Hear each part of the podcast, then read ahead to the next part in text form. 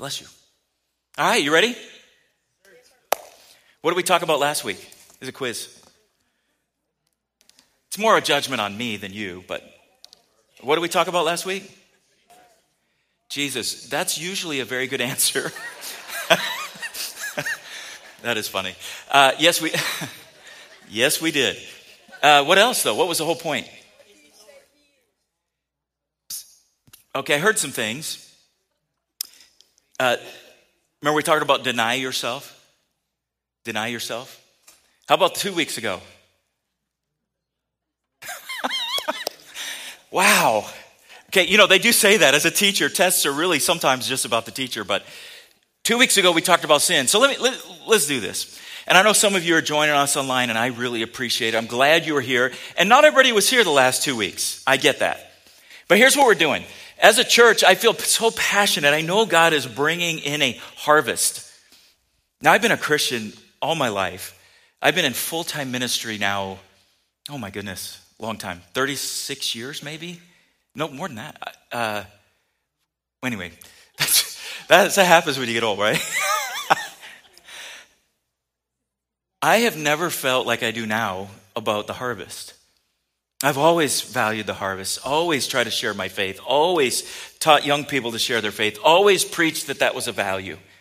But there's something about this time we live in, I feel like that is it. And as a pastor, the Ephesians 4 is clear. My job is to equip you for works of service. Not only can't I do it all, I couldn't. I'm not supposed to. You are. We are. We, weans we say that Missouri, right? Youans, weans, all y'all. I like all y'all. It's like all y'all. We, we are supposed to do this, and it's, it's my job to equip you to do that. And as part of that, I really feel like I, I feel like we need to be prepared. Number one, grounded in our own faith, know why we believe what we believe. Uh, Aristotle said the, the unexamined life is not worth living. I believe the un- unexamined faith isn't really faith. If you only believe to a certain degree, it's not really faith. Uh, I'm sure you've all heard of this, but years ago in the 1800s, there was a guy named Charles Blondin. I should have shown you pictures. Anybody ever heard of him? I know some of you are like, I'm not that old. I know.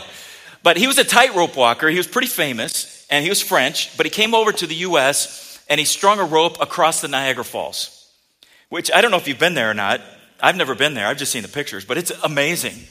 So then what he did is he started to gra- uh, draw a crowd. Now he was doing it for money. You know, this is during the years of vaudeville and that kind of thing. And so he's drawing a crowd. Come see this crazy man who's going to walk across the falls. So he did. He walked across a number of times. You know, he had the big pole to balance and all that.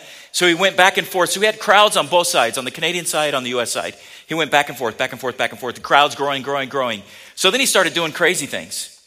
Ultimately, he actually took a stove out there and cooked breakfast on the tightrope. Isn't that crazy?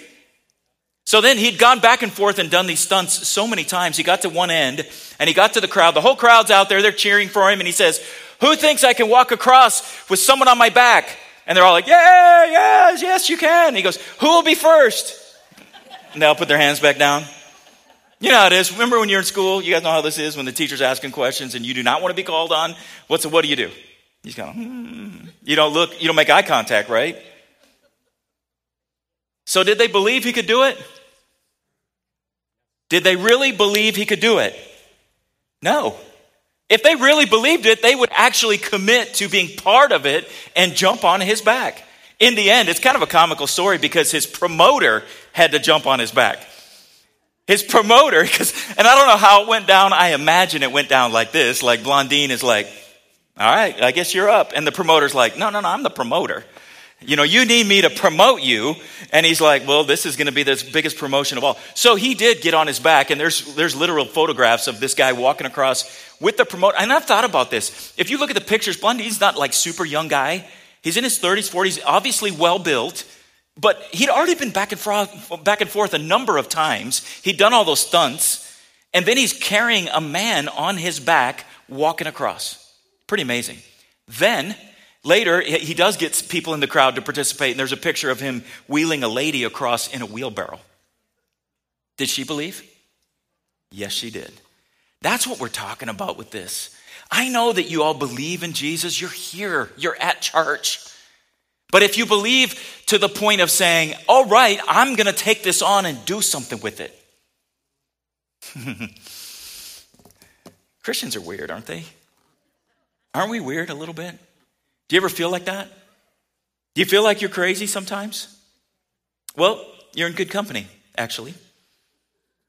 There's a, a book I read recently, and I recommend it to all you, all y'all, uh, Ewans. Uh, it is called Faithfully Different by uh, Natasha Crain. She's written some other books, but that, this book just came out like last year. It was amazing. And what she's talking about in there is she's, she's defining and illustrating kind of the change in our culture. And what she did is she, she lined it up, with these four things. She says, Our culture today says that feelings are the ultimate guide. Think about that for a second. Not truth, not standard, not commitments, not things you've said you would do, but feelings. How I feel in the moment. How many of you are married in here? How many of you always feel excited about that? How come your hands aren't up? Oh, y'all should put your hands back up. wow. Mm. You, wow. And next week we'll be doing a marriage seminar in here on.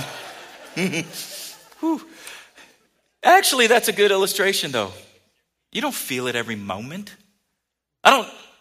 I don't. I'm not faithful to my wife because I have a ring on my finger. I'm faithful because I made a commitment, and I my love compels me to do that. Do you see the difference? It can't be just feelings because feelings change. You know how unreliable they are. But the second thing they say is that happiness is the ultimate goal which is tied directly to my feelings. And if something I'm involved in does or doesn't make me happy in the moment, or something somebody else does, then I'm going to search for happiness. It's like we're on a happiness quest, not a truth quest.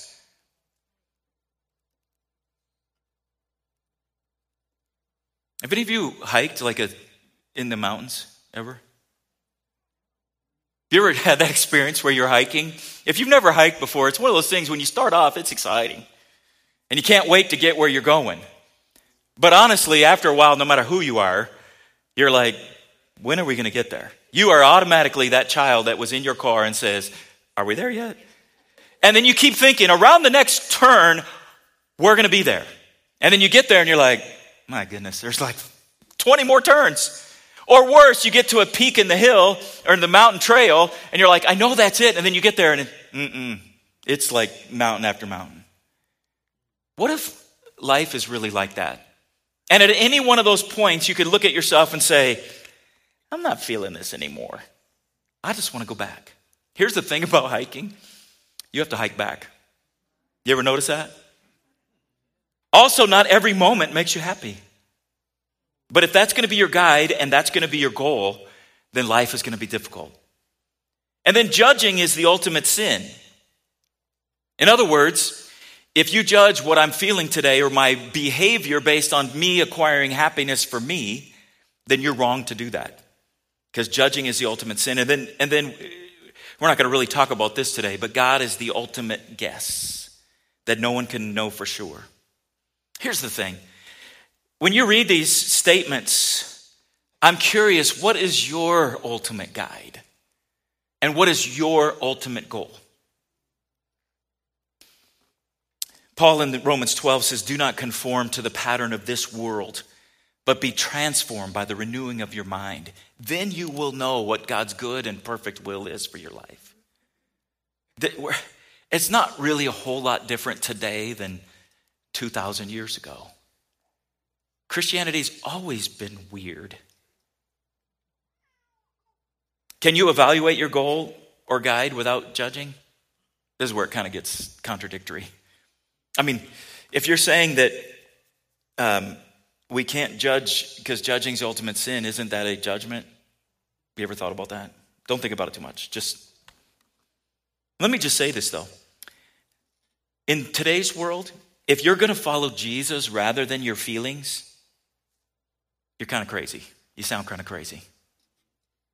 If you realize that your sin is serious and you're sorry for it rather than celebrating it, you're crazy.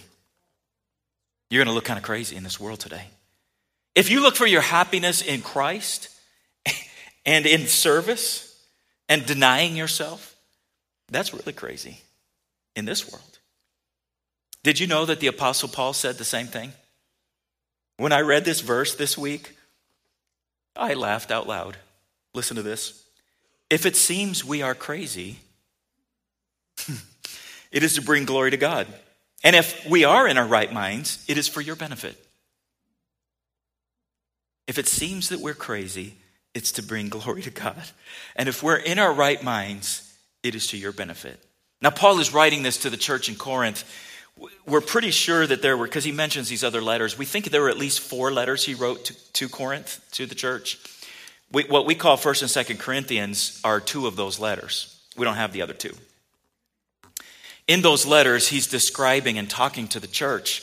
So you might ask, what is he talking about? What's he, what's he talking about this crazy, crazy life? Let's look at it. In verse 14, he says, Either way, Christ's love compels us. Compels us. Some versions say drives us, others say motivates us or urges us onward. What he's saying is, if I look crazy, it's because Christ's love compels me to be crazy. Because you're just not crazy on your own. Some people are crazy. I get it. You know some crazy people. We have, we've all got that family member who's crazy, but I'm not talking about that. I'm talking about the choices that we make as Christians and the way we live as Christians that in a world that we live in today look crazy. How? Why? It's because Christ's love compels us. His love drives us crazy. And you look crazy because you are driven by Christ's love. So what is he talking about? It's interesting because if you study like scripture enough, you will notice that there are certain words that are used different times.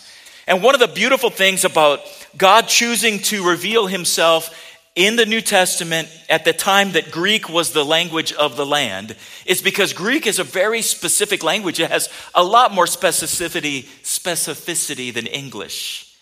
In English, you know how it is, and if you're not a native speaker, you'll know this, but in English, we have so many words that are that maybe sound the same. We call them homophones. You've heard of those, right? Bear, bear, bear, bear. And they're all different bears. One's fuzzy, one's putting up with the fuzzy bear, and right? You, guys know what I'm talking about. English is difficult that way. Greek, not so much. It's very specific. So when Paul says Christ's love compels us, that word compels is only used by him one other place in the entire, all of his writings. Paul wrote more books in the New Testament than anybody else. And he only uses that word one other time, and it's in Philippians. And where he's talking about Philippians, he is basically telling them, I'm about to pass on from this life to the next. And what he says is, he says, I am hard pressed, I am compelled between the two. He's basically saying, I would like to go see Jesus, but I feel compelled to stay to share more knowledge with you and to plant more churches and to do more work for Jesus. But I'm feeling this tug in my spirit. God compels me, Jesus compels me. The picture here isn't just, I mean, we know what compulsion is, right? Someone's compelled, they're pushed, they're driven. This is not like a drill sergeant pushing soldiers to march farther. That's not it. It's a different word. What this word is like, it's, it's, a, it's a pressure between two alternatives. It's a pressure that's applied not to control, but to cause action, to motivate. It's an internal motivation. We all know the difference between external and, and internal motivation, right? Yes? How many of you were good students? I love this. It's like maybe 10% of us. Okay. Why? Why did you study? Did you want to study? When I went to when I went to when I transferred to Bible college, it was a, it was different experience because I had been in a secular university. So when I went to a college where, first of all, in, in the secular university, a lot of times you would have class with you know two three hundred students. Uh, the professor would hardly ever be there. It would be his teaching assistant, you know. So the actual guy that's on your grade wouldn't be. You never even saw him. Then when I went to Bible college, we had earned doctorates in a room with 15, 20 people. They knew your name. They prayed for you by name. That created in me partly an internal motivation. I wanted to know this stuff. Plus, I felt like Any of you have been to school and you had to take general ed that didn't matter? Anybody do that? You had a class, you had to pick these classes, and you're like, you're just not as motivated because it doesn't apply to what you want to do in your life. It's, it's different. But I do remember this. You know, one of the classes I had to take was Greek. And I wanted to take Greek, but it's really hard. It's a lot of work. I mean, it's, it's constant study and note cards and memorization, and it's different than other languages. Uh, let me just give you an example. One of the things they do in Greek is the endings of words tell you what part it goes in the sentence. So in Greek, they can literally mix the words up in a different order than we would in English. And it's okay because you know that word's possessive because it has an OU on the end. It's just confusing. And there was this lady in there. Um, she, she was married, she was taking Greek for fun. Can, you, can you dislike somebody like for and it not be sin? And this teacher, Dr. Clark, he graded on the curve. And she would set the curve every test. And it's like she has one class. You know, I've got five classes. She's got one. I've got a job and five classes. She has one class. And she was in the age range where no kids at home. She had literally nothing to do but study Greek. Ugh. I'll never forget the day she leaned over and she goes, Hey, would you like help with that? I'm like, hmm. No, thank you, ma'am. Oh, my goodness sakes. I had some external motivation, it was great. My internal motivation was lacking. I had other things to do. Couldn't see how this is going to help me in the future. When well, Paul says that Christ's love compels him, that's a drivenness from inside. I'm telling you, there's something different about this. What he's saying is that Christ's love moves him to action. It literally moves him. And what is that about? It's because of what Christ has done, his sacrificial death on the cross, his grace that he extended that we do not deserve, the fact that he gave first so that we could be redeemed. That drove him. Not the external things that the world drives the world, like fame and competition and looks and people seeing how good you do and in Romans, Paul writes God clearly shows and proves his own love for us by the fact that while we were still sinners, Christ died for us. That moved him, it compelled him to move, it compelled him to do the ministry that he did. Jesus said it like this A person who's been forgiven much loves much. Now, I talked about this two weeks ago when we talked about sin. The fact is, if you don't understand how serious your sin is, you're not going to be as grateful that Christ died for your sin. If we don't think sin is bad, we don't think his sacrifice was that big a deal. On the other hand, as we, as we just celebrated communion, hopefully you see how important it is and what he has saved you from, and therefore you feel moved to live for him in a different way. We appreciate what's done. We, we feel moved to share. It makes, it's what makes us crazy. It's crazy love. We're, we're, we love because he loved us. His love makes us crazy. We're compelled by his love for us and his sacrifice. And it makes you want to love people like he did, like he did. I hope, let me word this carefully. I hope you don't follow him just for the blessings. I hope not. The blessings are good. Following Christ is a blessing. One of the things that always was amazing and wonderful and sad all at the same time is every time I've taken students on a mission trip to a third world country and we get ready to have them share testimonies, they usually would say something like this. And please just, this is what they would say I can't believe these people are so happy and they don't have anything. Now that's sad because they, real, they don't realize things aren't what make you happy. They say they have such joy. They worship God with such abandon. And they don't even have homes. They have dirt floors or whatever it was. The thing is, as we realize those aren't the things, yes, we live in a country that is so blessed. We are so wealthy. We are so, we live in peace. I mean, we can walk the streets without worry. But don't follow him for the blessings.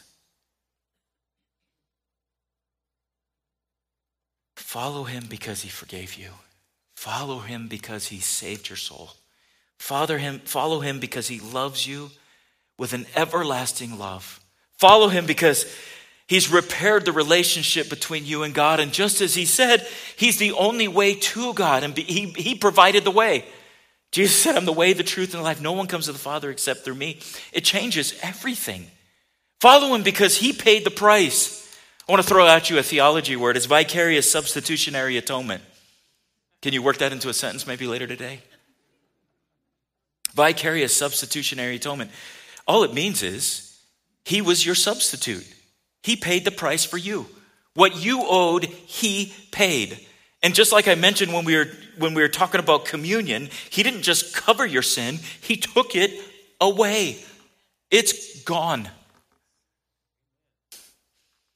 I know some of you maybe it doesn't feel as special because you've been a Christian a long time. That sounds weird, but I'm, it's true. Once you've lived in grace for a long time, you forget how special it is. You know how you know how it is when you're maybe somewhere and you see your wife and you realize, wow, she's beautiful. She's a gift. Can't believe she chose me. You know that feeling I'm talking about? And you rock it back to those moments when you got married. That's what I'm talking about as Christians, there's times where we get so comfortable in grace, we forget what it's like to be newly saved.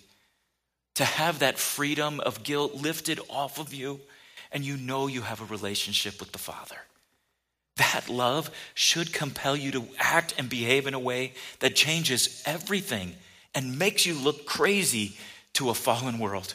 That makes you look crazy to a world that is all about themselves, and I decide what makes me happy and what I feel good about today. That's, that should make you look absolutely insane. Vicarious substitutionary atonement. He took our place, He paid our debt. He fully pays our debt, and it's for everybody. Paul goes on in this verse in, chapter of Corinthians. He says, Since we believe that Christ died for all, we also believe that we have all died to our old life. He died for everyone so that those who receive his new life will no longer live for themselves. Instead, they would live for Christ who died and raised, was raised for them. Does that sound familiar? Does it sound like Jesus saying, Deny yourself and take up your cross and follow me? Because that's what Jesus said in Luke chapter 9 whoever wants to be my disciple must deny themselves, take up the cross, and follow me daily. The old life is gone. You no longer live for yourself, but instead you live for Christ. The world thinks you're crazy because it's completely, totally, unabashedly countercultural. You're crazy. You Christians are crazy. Why? Why? It's because you're compelled by Christ's love. You're compelled by a love that motivates you from the inside to do things differently. He goes on in verse 15 or 16. He says, So we have stopped evaluating others from a human point of view. Stopped evaluating others from a human point of view? Wait, really? You know what that means?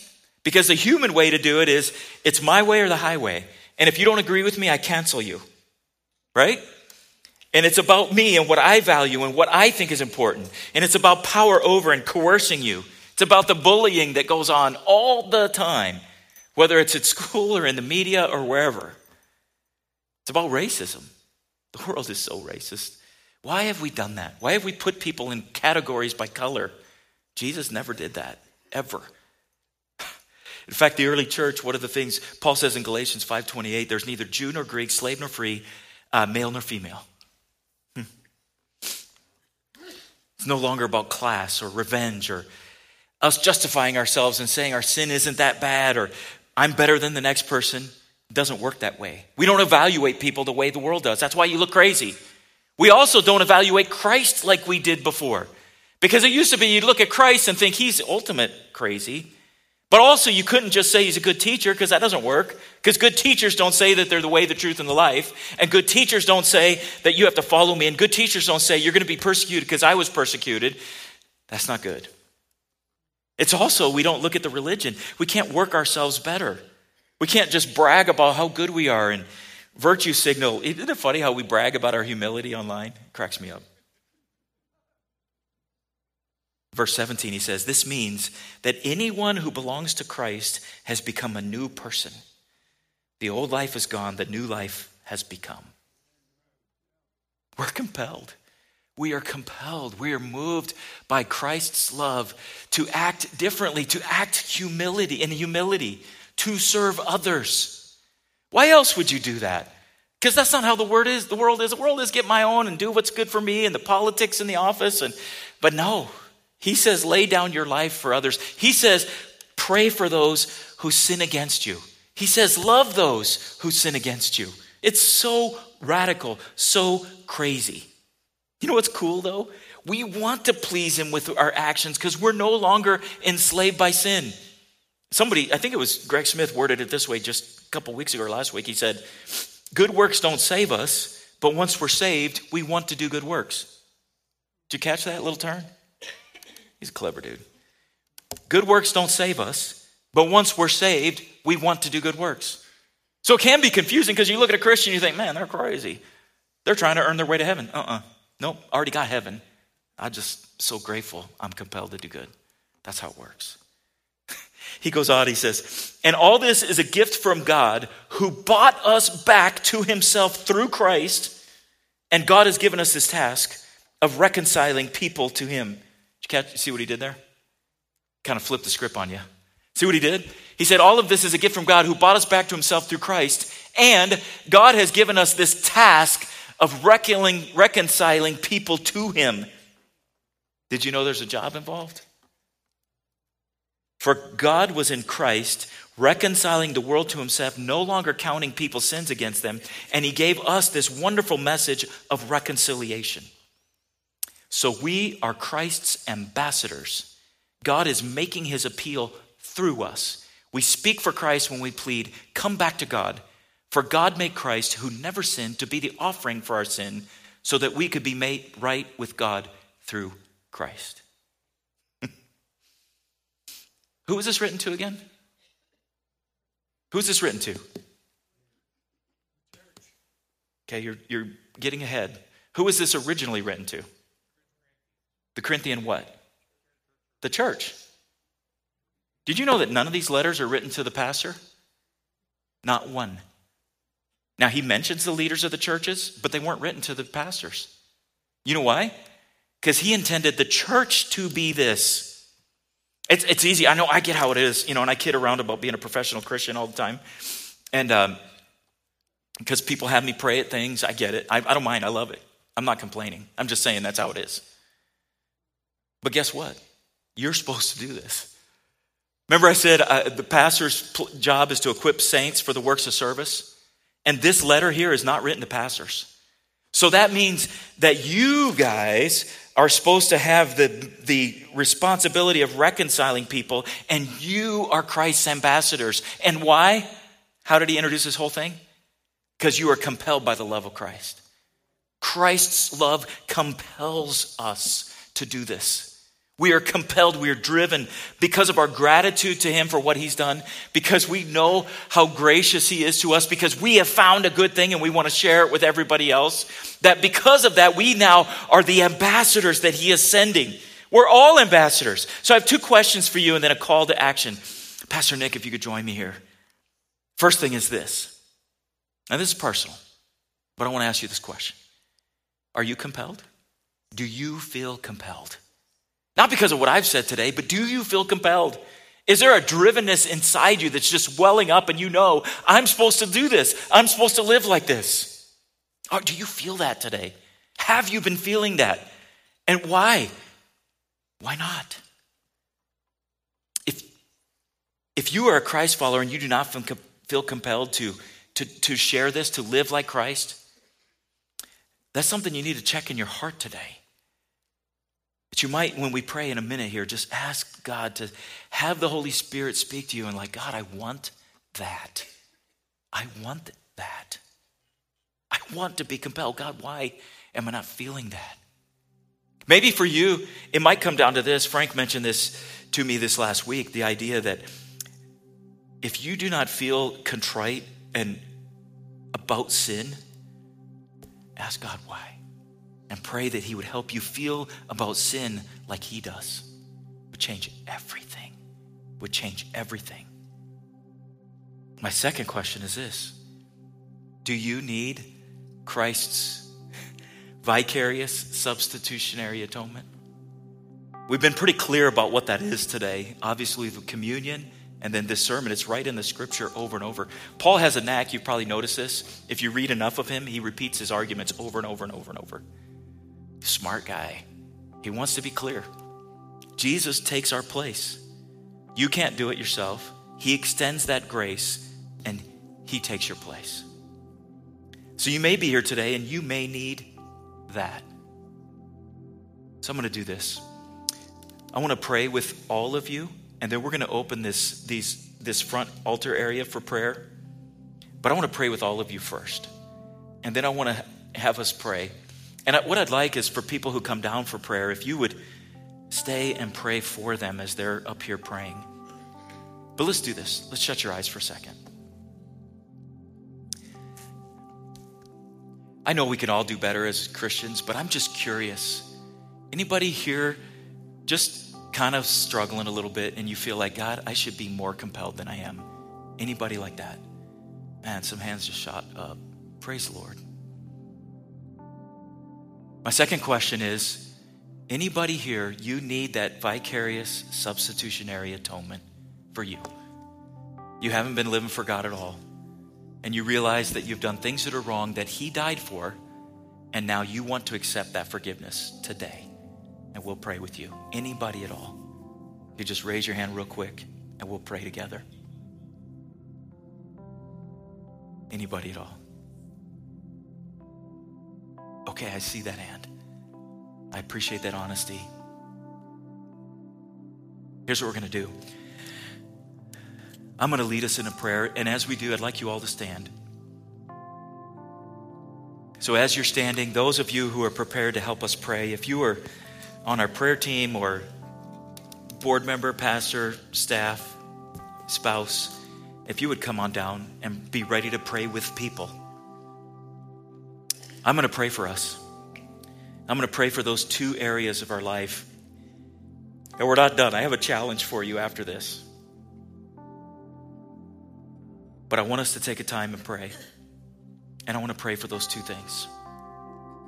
If you need prayer for anything, if you need prayer for healing, physical healing, if there's a situation in your life you want someone to stand in prayer with you about, it could be a personal situation. You don't have to share details unless you want to. Could be, um, could be a relationship issue, whatever it is. If you are that person who raised your hand and you want to follow Christ today, then I want you to come down and please talk to one of these people. But let me lead us all in prayer for this moment. Father, we come before you and reading Paul's letter to the Corinthians, I want to be as compelled as him. God, I want that your love to compel me in every area of my life. And I pray for these who raise their hands wanting more of that, God. I want every reaction I have, every attitude I have, every emotion that comes up. I want my response to problems and sp- response to victories to be compelled by His love. God, I want to be a better ambassador of yours to everybody I come in contact with. Father, I pray for that one who raised their hand here this morning who said that they want to apply your forgiveness to their life. With them, Lord, I just pray that you would forgive us of what we've done that are wrong, things that we've done that are wrong. God, we are grateful for your sacrifice and we want to apply that to our lives this morning, right now, in this moment. We ask that you would change us and make us new in the name of Jesus. I have a challenge for you this morning. You may have heard that be an ambassador of Christ. And I know any of us who grew up in the assemblies, we I was a Christ ambassador, which used to be the youth ministry basically back then. Here's my challenge for you. Here's my challenge. I'm going to ask you to, this week to be a farmer. Here's what I mean by that. I think a lot of times in my mind, When I talk to somebody, I want that encounter to end with them on their knees, crying, accepting Jesus. But instead, what I'm going to challenge you to do this week is to be a farmer and plant a seed. It may be something as simple as asking a question. It may mean that you offer them a hand somehow in service. It may mean that when they ask you why you're crazy, you just say, I'm a Christian and Jesus changed my life. Simple, one thing. It might be, you know, we're, we're almost a raking season. Might be doing that for a neighbor. It might be for you, you're removing an obstacle to faith. Maybe they have a question that's bothered them about Christianity or about the Bible. And maybe you don't know the answer, but you can tell them, I will find that answer out for you. And we can help you find those answers. It might be you challenging an assumption that they've had about Christianity. It might be this somebody shares a need or a hurt or, or something with them, with you, and then you say, Can I pray with you about that? You would be amazed how many people, even strangers, would, are more than willing to have you pray. And pray right then and there. It doesn't have to be fancy, just pray. It might mean that you invite them to church or invite them to the fall festival. Simple, little seed planting. How many would do that challenge? Take it up. God opens an opportunity for you. How many you would do that? All right. Almost as many as said that they were still excited about their relationship with their husband and wife. It's awesome. God bless you today. Um, we, we, do have this chili fundraiser going on, um, and I hope um, you're blessed today. God bless you.